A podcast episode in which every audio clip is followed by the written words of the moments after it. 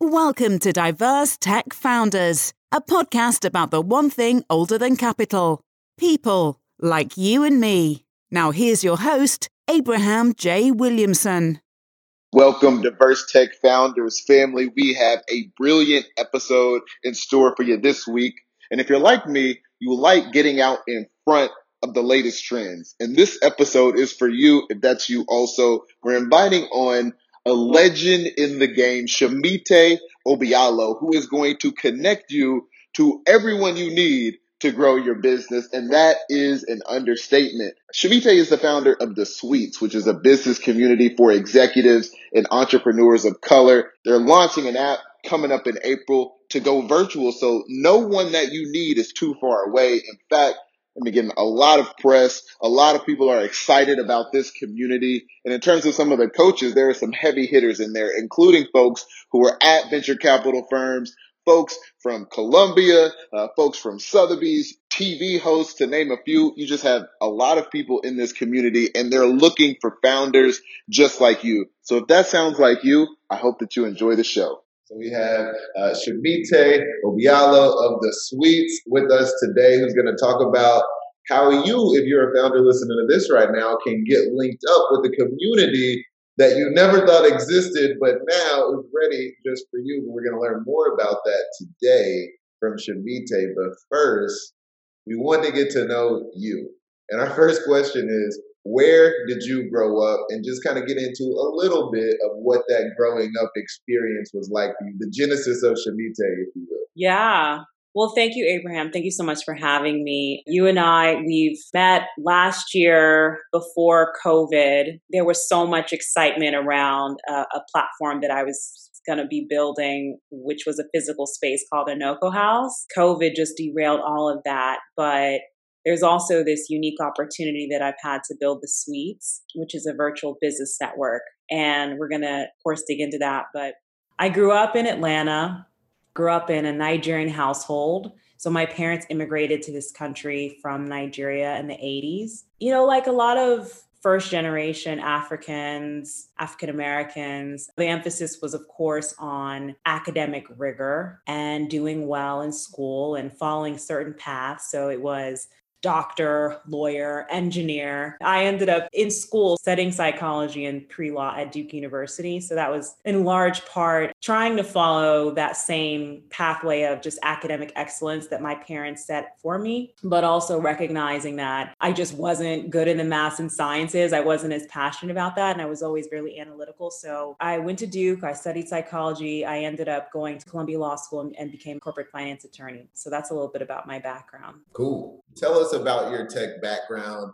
and what that means to you, and maybe even some insight to people who are non-technical uh, founders who are in this space. Yeah, absolutely. I'm not a technical founder. If anything, I'm I'm the opposite. I lean creative. I sing, and I was in an a cappella group in college, and I did take computer science, and I got a C. in dead school. I was the worst. But at this day and age, you can be a non-technical founder and build a technical product. So the suites, we we have an incredible mobile app that we're building. And I engaged a developer team based in India. I've been managing that as the CTO or as the head of product and just everything from designing and mocking up what it was going to look like in great detail and then moving into actual development of both an iOS and an Android app, as well as the admin panel that helps us to manage our platforms. I've been deeply involved. We've got a Slack channel where every feature that's built out, I'm testing. I've grown into becoming more technical and, and learning as I go. And I think it just takes more or less being detail oriented, being willing to get into the weeds and having an awareness of what's out there, what might be some best practices and when you don't know, just look it up. So that's how the software development process has been going for me. So now bring us to the present and the future.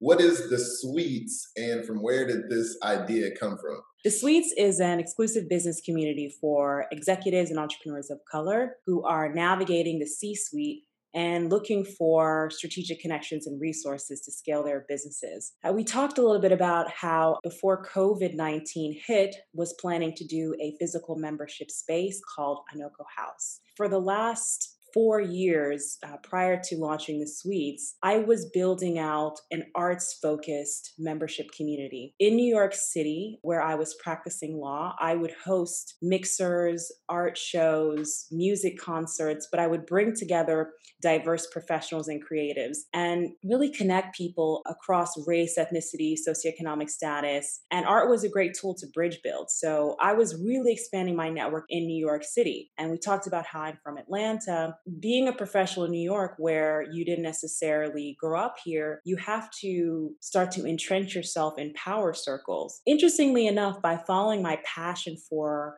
for the arts, I was actually able to start cultivating business relationships. And so the natural extension of hosting these pop up events was for me having an actual clubhouse, similar to a Soho house or similar to a Harvard club, things like that. Now, COVID made that all but impossible. And so I started to think about how to continue this same mission of bringing together diverse professionals, uh, helping people to really try to do business together. So that's where, in the wake of the murder of George Floyd, the killing of Breonna Taylor, you're getting this momentum from the Black Lives Matter movement that went from the streets into the suites. And you had so many Black executives and professionals begin to speak out and talk about the challenges that they had in their own uh, work environments, people basically collaborating together together and, and talking about the need to have more diversity when it comes to hiring Black and all that stuff. So, all this momentum happening. And I started to think about what role I could play. There's something very interesting that, that we experience as founders. It's somewhat of a paradox when you're a founder of color and you are seeking to ideally support and engage other people who are also business owners of color, but you can't find them whether that's in a, a, marketing support, whether that's administrative, whether that's an accountant, a lawyer. And so you end up being part of the problem unintentionally so. And I realized that was an issue with me as well. I thought, well, it's because we just don't know each other. How can you do business together if you don't know and trust one another? So fundamentally, there's this issue of us just not being connected. When I say us, I mean a lot of executives and entrepreneurs of color. We're not connected. So that's where it started. You just sort of opened Pandora's box a little bit into your description. this is going to be good. So, what is the technical solution for this community as a service platform? There are other places that people go, maybe not quite like the suites, but there's no shortage of, of apps or social media apps that have been coming out. But what is sort of your technical solution that would get people sticky with the suites? There's a couple things that we're focused on, and I would say that it boils down to connections, coaching, and capital. Right now, the mobile app we're building out, it's hooked into the first prong of that. The app is designed to foster introductions amongst the members, but also introductions so that people who are on the platform can connect members to those in their broader network. There's these matches that we're facilitating. You get points. So there's a gamification where as you're engaging with people, either connecting two members together, connecting a member to someone in your network, or you're sending an offer of support or service, you're getting points. So we want to encourage people to just explore who's in the community because we're curating a highly vetted group of business owners. We take this great pride and effort in cultivating this network. And so the job of the members is dig into it and see how you can support someone in the network and then get that reinforced. There's a reciprocity there. I think that a lot of networks are oriented around sharing content, sort of self promotion, all of that. I would say we are focused on collaboration, we're focused on business transactions. So our our app is is a little bit more strategic, a little bit more business oriented than some of the social apps that I've seen out there. In terms of the coaching, a lot of that is going to be happening on things like group Zoom calls or one on one Zoom calls. Our expectation and hope is as we scale the platform, that we are able to create something as powerful as I don't know if you're familiar with knowledge networks or expert networks. They're used a lot in private equity, hedge funds, investor communities where you have to quickly find someone who's an expert with deep domain expertise in a particular area. So you get on these knowledge networks, something like a GLG, for example, and you're able to quickly find someone who can have a call with you and you have 30 minute one hour call and boom you're caught up to speed on, on the latest in the industry where we can actually have more of a technological solution for the coaching and the and the access to business expertise. Solid uh, and you are brilliant when it comes to cultivating backers and people to support you. How did you prove to stakeholders that folks would use this particular this pivot that you've undergone? Like, how did you make the case that hey, I was building this, folks wanted that, now I'm building this. This is why this is the better move. Well, people are.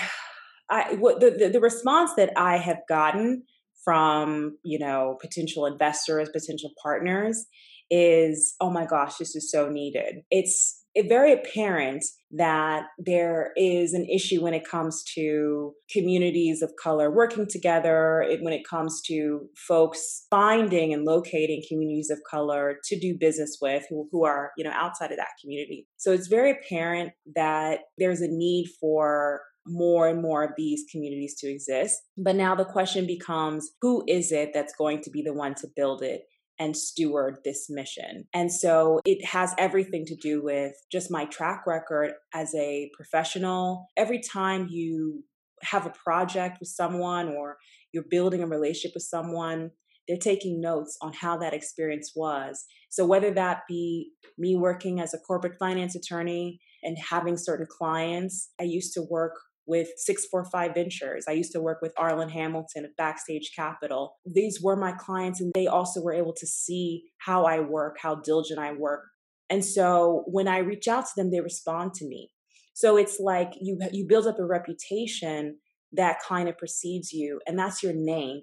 That's everything, you know, your name. So I don't take that for granted, and I try to make sure that I continue to live up to my name and just deliver excellence and be the standard that people would measure themselves against. So at the earliest stage that I'm at, it's it's about me, to be quite honest, because like you said, there's other platforms out there that have the potential to be just as successful, but it's more so who's driving the bus. To use your metaphor, who's in the bus, who are your best customers? It's so interesting you ask that because you don't always know when you're starting out who are going to be the ideal fit. You have a general idea and then you whittle that down. And when you're building community, you have to like really niche down and then further go even more specific and targeted. As I've been having a lot of discovery calls and talking to entrepreneurs and talking to executives, I've understood who this would be best suited for. So we're focused on entrepreneurs of color, in particular, Black and Latino entrepreneurs.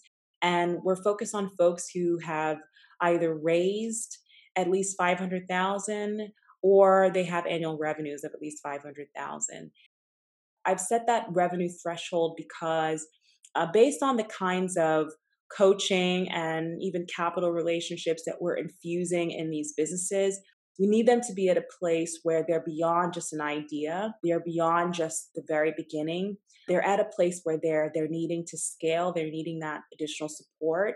And it's a little bit more high touch than you can provide for a lot of businesses that are just at that idea phase. And I think there's a lot of programs out there that are focused on starting and not enough focus on you've already started. How do you deal with managing a team and leading a team? How do you deal with some of the legal and regulatory landscape that's out there and all the pitfalls that can you know tax regulations and things that can really kind of mess up a business it's on a great trajectory so it's you you mentioned the team Talk to us about your decision to bring on or not bring on a co founder. Well, I don't have a co founder and I'm not opposed to it. I think it's coming down to you've got an idea, you've got a vision, and the time it would take to find someone to do that vision with you is time that could be spent actually building out your vision. With that said, there's so much power in having the right team that's moving forward together and you can move that much faster when you've got a team so i'm i'm in the midst of recruiting um, that early kind of mvp team as i'm calling it and one of the uh, young women that's working with me I actually worked with her at, at, at my last law firm, Lowenstein Sandler. She was a paralegal.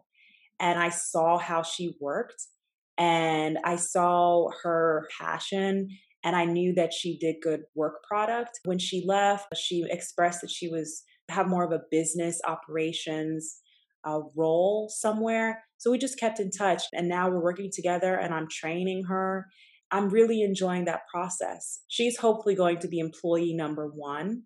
And then I'm also, there's a number of kind of roles I'm looking to fill out. And I really take an approach of, you know, wanting people who've got a lot of expertise, who've got a lot of years under their belt, but at the same time, they're not too senior that they won't be able to humble themselves and listen.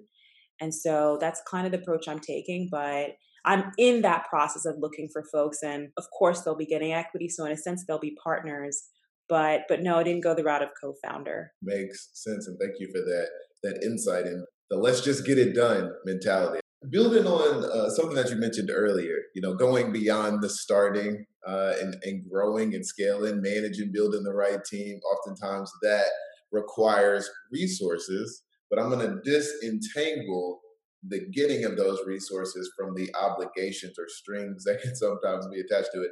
If you just had a million dollars in funding right now, you know, in a bag, however you like delivered to you, no questions asked, you can do with it what you want. How are you breaking up that million to, to use for the suites? Great question. Isn't that the only, you know, I was actually talking to my business coach about this. I think that it's an important question to ask because a lot of entrepreneurs aren't judicious with how they're spending capital and sometimes when it it's not your money it's someone else's money. You just aren't as disciplined with how you're allocating it and uh, you get into this cycle of always needing to raise raise raise. But now so for me a big part of that goes into building out the team um, and, and, you know staffing up and looking at you know bringing on a head of sales uh, someone who can support our members, head of membership experiences, so hosting events and, and weekly workshops, and also you know, it's so important when you're building a community to have a really strong line of communication with the members, making sure that you're retaining them, not just recruiting them and then having that turnover. So that's that's really really important.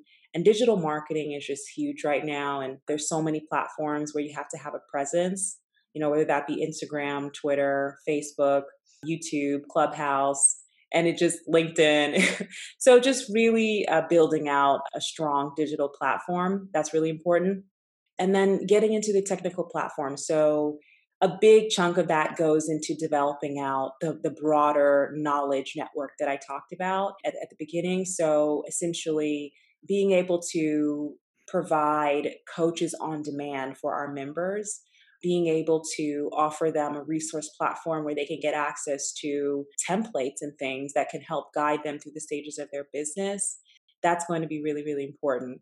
So I would say I would definitely use that to build out the team, build out our digital marketing presence, and then build out our technical platform. Nice.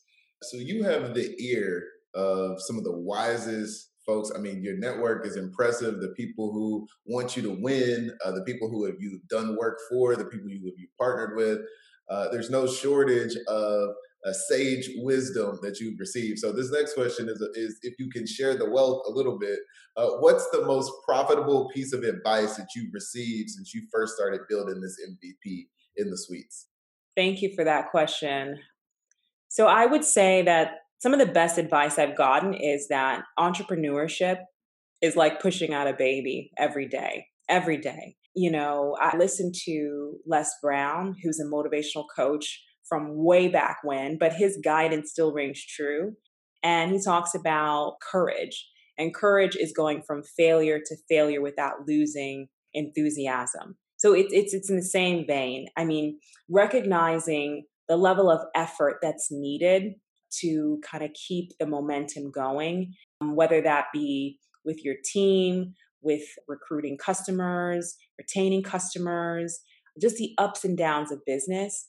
The level of, of, of effort that's needed there is profound. And when, let's imagine we take this analogy further. So when you're pushing out a baby, when you're pregnant, you have to take good care of yourself, you know? You have to maintain a certain level of of health and wellness. And I think that it is so so important for entrepreneurs to focus on health.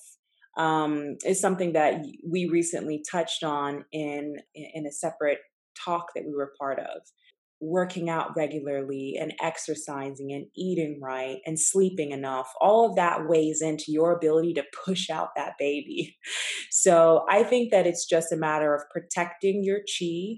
And what I mean is the energy that's needed to exert the effort that's required to build a business. It's very, very important. So that's some of the best advice that I've gotten and just continue to come back to uh, because of the constant ups and downs and roller coasters that running a business kind of puts you through. Wow, uh, I'm gonna need a minute to absorb that. I was not expecting the prenatal metaphor. Get into it. Get into it. I mean, I know you're a man, but maybe watch some videos and then you'll be able to appreciate the level of effort. I haven't had a baby yet. So I'm in the same boat as you, put it that way. But you know what it means. You've watched you've watched films. You know what that means, you know? It's true. I'm gonna have to take your word for it. I don't, I don't know if I have any, you know, videos on my docket for this weekend, but I will take you at your word. This next question is for the number crunchers in the community listening right now who want to know you know, straight up, yes, you're delivering value. Yes, this is needed. Yes, you have some high profile people who are coming online and there are more in your sights. How do you make money? Yeah, how do we well so we haven't made money yet. We're we're launching the beta in March. We're launching with about 150 members. The plan is to run a what's you know typical subscription or membership model where our members are paying so the plan is to set it at $600 annually. And that is fairly conservative. I think we'll probably go up from there. And you start with that, and there's other, you know, there's other ways you monetize. So the coaching, uh, we'll be doing that eventually with the commission structure. So as we connect folks with coaches and they have the calls, then th- those calls are monetized, and we take a percentage of that those are some of the principal ways that, that we expect monetization. But I'm also recognizing the the need to stay nimble and and to see where you know how the platform scales and and how we can figure out new ways to monetize. Absolutely. Thank you for that. More to come on that front. That's exciting. Yay. this question is going i'm just like how are you going to answer this one? Just because, especially since you are so entrenched in the artistic community. And I use the word, the phrase, the noun artist broadly, not just visual artists, could be, you know, vocal artists, uh, musical artists, instrumental, even broader than that.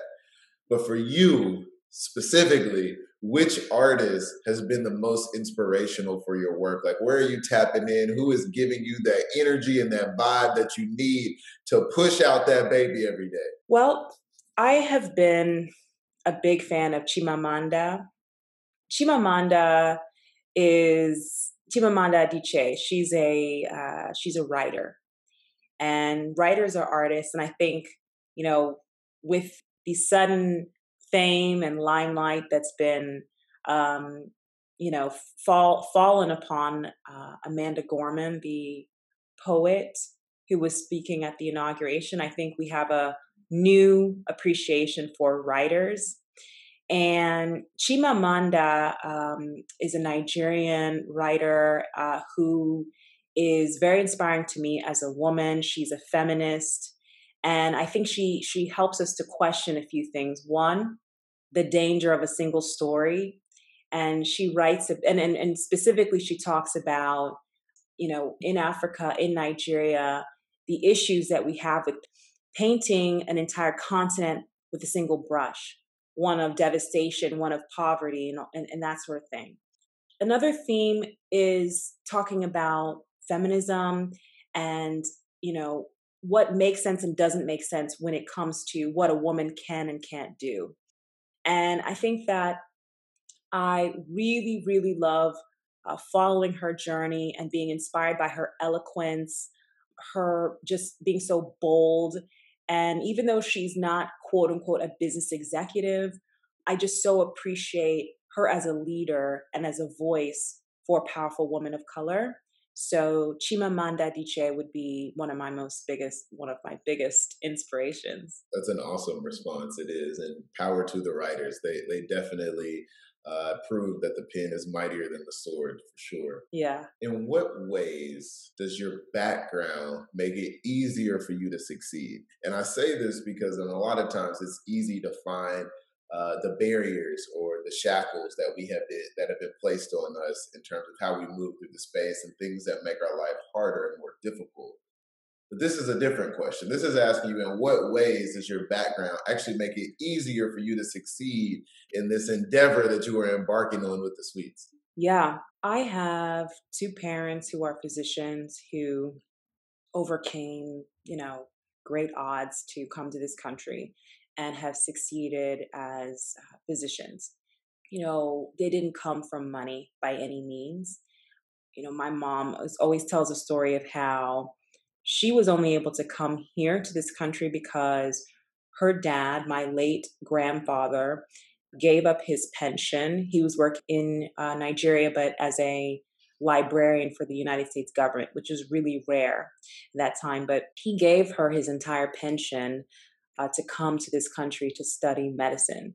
And that's how she was able to come. My dad couldn't make it here initially. He went to London. He was actually working as a security guard, also also working in medicine. And then they were able to finally come together, go to Oral Roberts to do their residency. And that's in Tulsa, where I was born. So their journey to this country and also their continued hard work without sort of without that chip on their shoulder as to what I can't do because of my race or my ethnicity. That is a big that is a big influence on me. I think I have the privilege of seeing them as an example. And so I just simply don't internalize a lot of the for lack of a better word, inferiority that a lot of others do. And I recognize that that has everything to do with the examples that I saw around me of just Black excellence and success. You know, my mom is a cardiologist. She's part of the Association of Black Cardiologists, and I grew up around that organization. Uh, she was the first female president. And so we were like the first family, let's say, at a certain point. And that organization is full of successful Black doctors and it is such a cool thing to be a part of and once you're part of it you're just you're just you know you're kind of part of it for life. You know just being surrounded by examples that you can emulate i think that's been a great privilege for me. And um, so it, it, it's it's part of how i've been socialized. I've been socialized into success as a black professional. So to see something to the to the contrary to that i get cognitive dissonance as opposed to some people who've been socialized in the opposite direction. So I think that that's something that stands out as a big a big way, a big part of my worldview. Powerful. So born in Tulsa, grew up in Atlanta.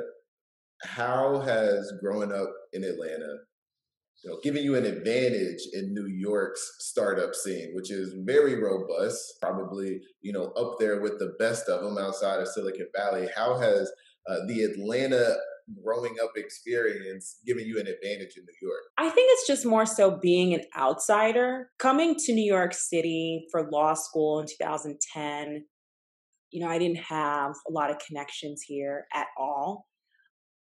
You know, I think that when you aren't rooted in a community, you're more open to meeting new people. New York City is a city where spontaneous interactions are welcomed and if you're open to it you can really network quite a bit and and grow your professional network in ways that are probably not possible in cities like Atlanta which are a little bit more insular and that people kind of stick more to who they already know. Coming from a place where at least I had a stronger network and community, whether that be uh, through my mom's extended network, my parents' extended network, Black physicians, or whether that be through uh, high school folks or just Black lawyer circles, because I would say I started to get involved with things like the Georgia Association of Black Women Attorneys and you know, in between college and law school, I did work for a judge. And um, so there, there was a really strong Black lawyer community in Atlanta that I didn't find here in New York. But I think the key was not having all of that made me hustle even harder to like insert myself into circles. And when you're starting from scratch, you've got everything to lose and everything to gain. And so you just take risks that you probably wouldn't take. So I think that that's the biggest thing. I was just bold and I didn't know what I didn't know. And so um, just kind of going to certain networking events and meeting certain people. I remember I was at a gala for the Northside Children's, it's like the Northside Children's Center. And I met John Utendahl and I met Charles Phillips. You know, I just pitched them a NoCo house they were like, yeah, that sounds good. That sounds great. We need something like that. Now, I think that if I was under the, if I was in Atlanta, where I felt like I already had connections, I probably wouldn't have been so bold as to go myself to some some event like that and stand on my own. So I think that that's what it is. It forces you to stand on your own. Another plug for anybody who is thinking about going outside of their hometown or leaving their local village to go somewhere else you do have kind of a, a face yourself moment where you have to put up or shut up basically like you made the decision look i'm going to make this work and if it requires a different strategy then i'm just going to have to shift my strategy. Yeah uh, which is a positive thing.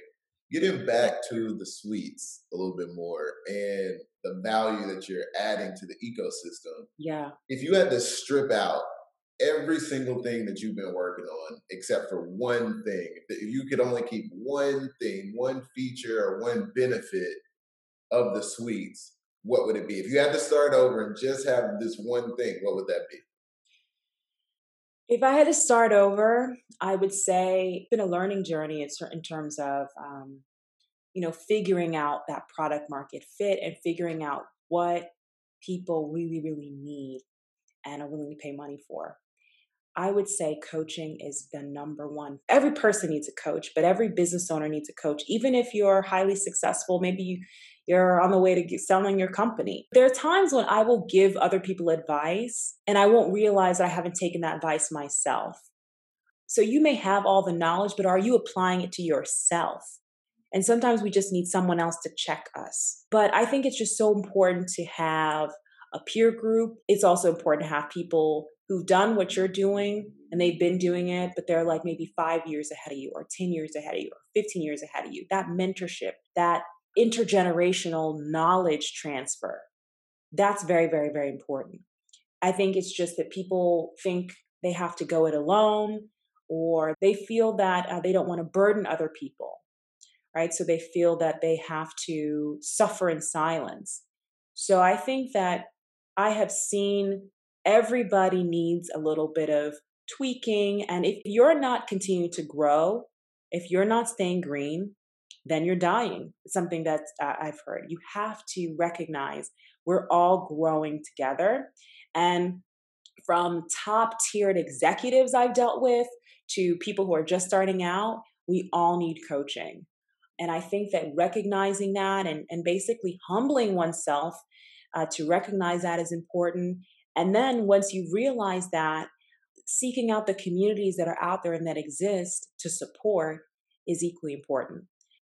That's the biggest feature that I'm now hooked into. And it's come from learnings from conversations I've had with so many different business owners and recognizing that, you know, it's, it's, it's just needing a thought partner as you go through those ups and downs of business, that's particularly critical. Hugely important. And thank you for touching on that.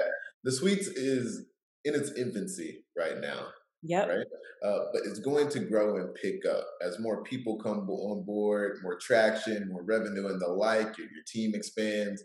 Uh, and you could keep going with sort of no end in sight. And this next question is to get at what that looks like. Do you want to run a billion dollar company? Why or why not? So there's two questions really. It's yes or no on the first one, but we want you to know, or we want to know from you the why or why not question as well. Do I want to run a billion dollar company? I really don't even know what that means. I have seen companies that have raised a billion dollars and have gone bust. The inflated valuation that can result from a frenzy of excitement around a particular product that's unjustified by actual revenue and traction. But it's a billion dollar company, right? I think that there is a detachment from reality that has started to creep in when it comes to valuing companies and a lot of speculation around companies. I want to build a great company. I want to build a company that is employing incredible folks, is creating value. I'd love to have a sale and an exit, which helps me enter into a new echelon of wealth, of course. Um, but at the at the core of it, I don't really think about building a billion dollar company. I think about building a great company that's creating job opportunities, that's creating value, helping elevate um, minority owned businesses. And, and if we become a billion dollar company in the process, then so be it. That's a good answer, uh, especially because you, you kind of question the question there a little bit. Uh, well, I mean, it's, I think it's a thought provoking question, especially given all these unicorns that we've seen creep up. And then, you know, you never really see when they crash and burn. You only hear about like the ascent. But I think part of it is being a corporate finance attorney. I have also been on the other side where it's like people are going bankrupt. It's like the trail of tears that follows that nobody's paying attention to. You're right. That's that's an important distinction for sure. So hopefully you you stay you get up and you stay up. uh, so this next question is in uh, relationship to the app launch parties that that we discussed at various different points in time. You're familiar with the concept, right? Like people come, this network and vibe and situation. There's a buildup of people from the audience kind of speaking about the founder. The founder gives a dynamic speech and then there's a Q&A portion where people who are new to the game, maybe a friend brought them, they don't even know who the founder is, they just thought it was a cool event to people who uh, you know, are raising, you know, multi-million dollar funds on the VC side, like hundred million dollar funds and the like. All of them comfortable asking whatever question they like. This is for you. Which question are you asking at this app launch party? Shamite raises her hand. They point to you. What's coming out? Uh, next after that? What would I ask myself? Um, I probably ask myself, well, what kind of members, if I was interested in joining, well, who do you have? You know, what kind of members are in the suites? Um, what kind of company would I be keeping as a member of the suites? Uh, that might be a question that I ask. I'd also ask how I can get involved and how I can become a member, and I'll answer two of those questions if you want. Go for it. Um, so one of the one of the you know most exciting members that that we recently brought on, Tiffany Dufu. She's an incredible uh, female founder, founder of the Crew, which is a I don't know if you're familiar, but the Crew is all about providing support for for women, um, uh, kind of through support circles. She's raised a couple million dollars and super inspiring. She's also an author, author of a book called Drop the Ball, um, so she's incredible. Uh, uh, another founder, Eric Taylor, he's a founder of a private equity fund called Trident, and uh, they've also raised a couple million, are in the midst of raising a very large fund, about 250 million. And their focus is on investing in US based small businesses. And they're all about kind of being that that level of sophistication and capital that a lot of small businesses don't get kind of because they're below the radar of most uh, most private equity shops. So Uh, so it's an interesting uh, niche that the Trident's targeting. And, you know, these are folks who they're incredible leaders, uh, they're incredible uh, executives, and they've decided, hey, like, I want to be in, in, a peer group with others who are like myself, and so that they, so that we can all level up together. So, so those are some of the folks, and you know, We've got a website, www.jointhesuites.com, and anybody can apply uh, if you feel like you fit the bill. If not, we've also got a newsletter because we'd like for everybody who's interested in building incredible businesses to be part of the community. And we're on social media at Inside the Suites across all channels. So that's also a way to get involved in the community. So plenty of ways to reach out. Definitely join that newsletter, stay in the loop. Hey, and hey, it tickles your fancy. Go ahead and apply because you there's a powerful component that happens when you get to tap into a network effect, especially one as well curated as the one that Shamite and the rest of the folks uh, who are going to help build the suites are doing right now. So thank you for that bonus question as well, following that. thank you. you just you, you gave you gave me the layup. finish finish strong. so this last question, and man, it doesn't even feel like uh, we have been talking for this long, but we've approached sort of the last official question. There's going to be one bonus question, so keep an eye out for that one or an ear out for that one.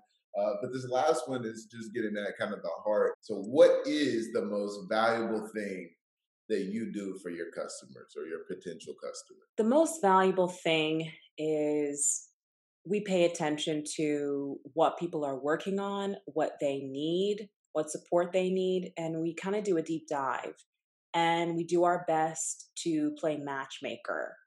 So I think that we're every everything is moving really fast. We're in a world where people are are operating on a really surface level and limited time is necessitating that kind of veneer of a you know sort of interaction and engagement. And the suites is about kind of peeling back that layer and and trying to understand more in a detailed way what are the business needs of our clients and how we can best serve that by connecting them with the right people you know come back to the connections the coaching and the capital. So i would say it is in recognizing that you've got to take your time and really understand what the needs are and then and then really kind of creating almost a mind map to figure out how we can piece together uh, resources for that particular business. Love it. The uh we make it the way you want it type of model. That, yep. sounds, that sounds really good. Yeah. Um, solutions coming out of the suites. This last question is really just if you were listening to this today and you already kind of gave us some options for the suites, but if you're listening to this today and you want to link up with Shamita, you're like, look, I love what you're doing. I want to help. I want to support you. I want to get in touch. I want to have an ongoing conversation or an intro conversation. Where can people go to find out more about Shamite? Okay, so you can email me at shamite at jointhesuites.com. You can visit the website at www.jointhesuites.com. You can go to our socials on Instagram or Twitter or Facebook or LinkedIn or, uh, well, Clubhouse is on the way, but all the channels, we're at Inside the Suites on those social channels. So reach out and uh, happy to have a conversation. Um, I have a ready-made Calendly just waiting for you where you can book some time, a 30 minute call, and we can uh, we can talk about collaborating. That is wonderful and brilliant. The roads are open, the lines are open uh, to get in touch with Shamite and tell her, let her know, hey, we listened to your podcast episode. We love what you were saying. Let's connect. And with that, we will bid adieu. Do you have any parting words for our listeners, Shamite, before we go? I'll give you the last word. Anything you got? Um, no, Abraham, I just really appreciate you giving a platform. And uh, you and I, we're both ecosystem builders. And I think it's tremendous that you've continued to push this forward, all while working a full time gig as a corporate attorney. And so, hats off to you for creating this space. And um, I just look forward to us rising together. That's it. Thank you. And until next time. Take care. Thanks for joining this week on Diverse Tech Founders with Abraham J. Williamson. If you found value in this show, we'd appreciate a rating on iTunes. You can do it right now. Or if you'd simply tell a friend about the show, that would help us too. Thanks again.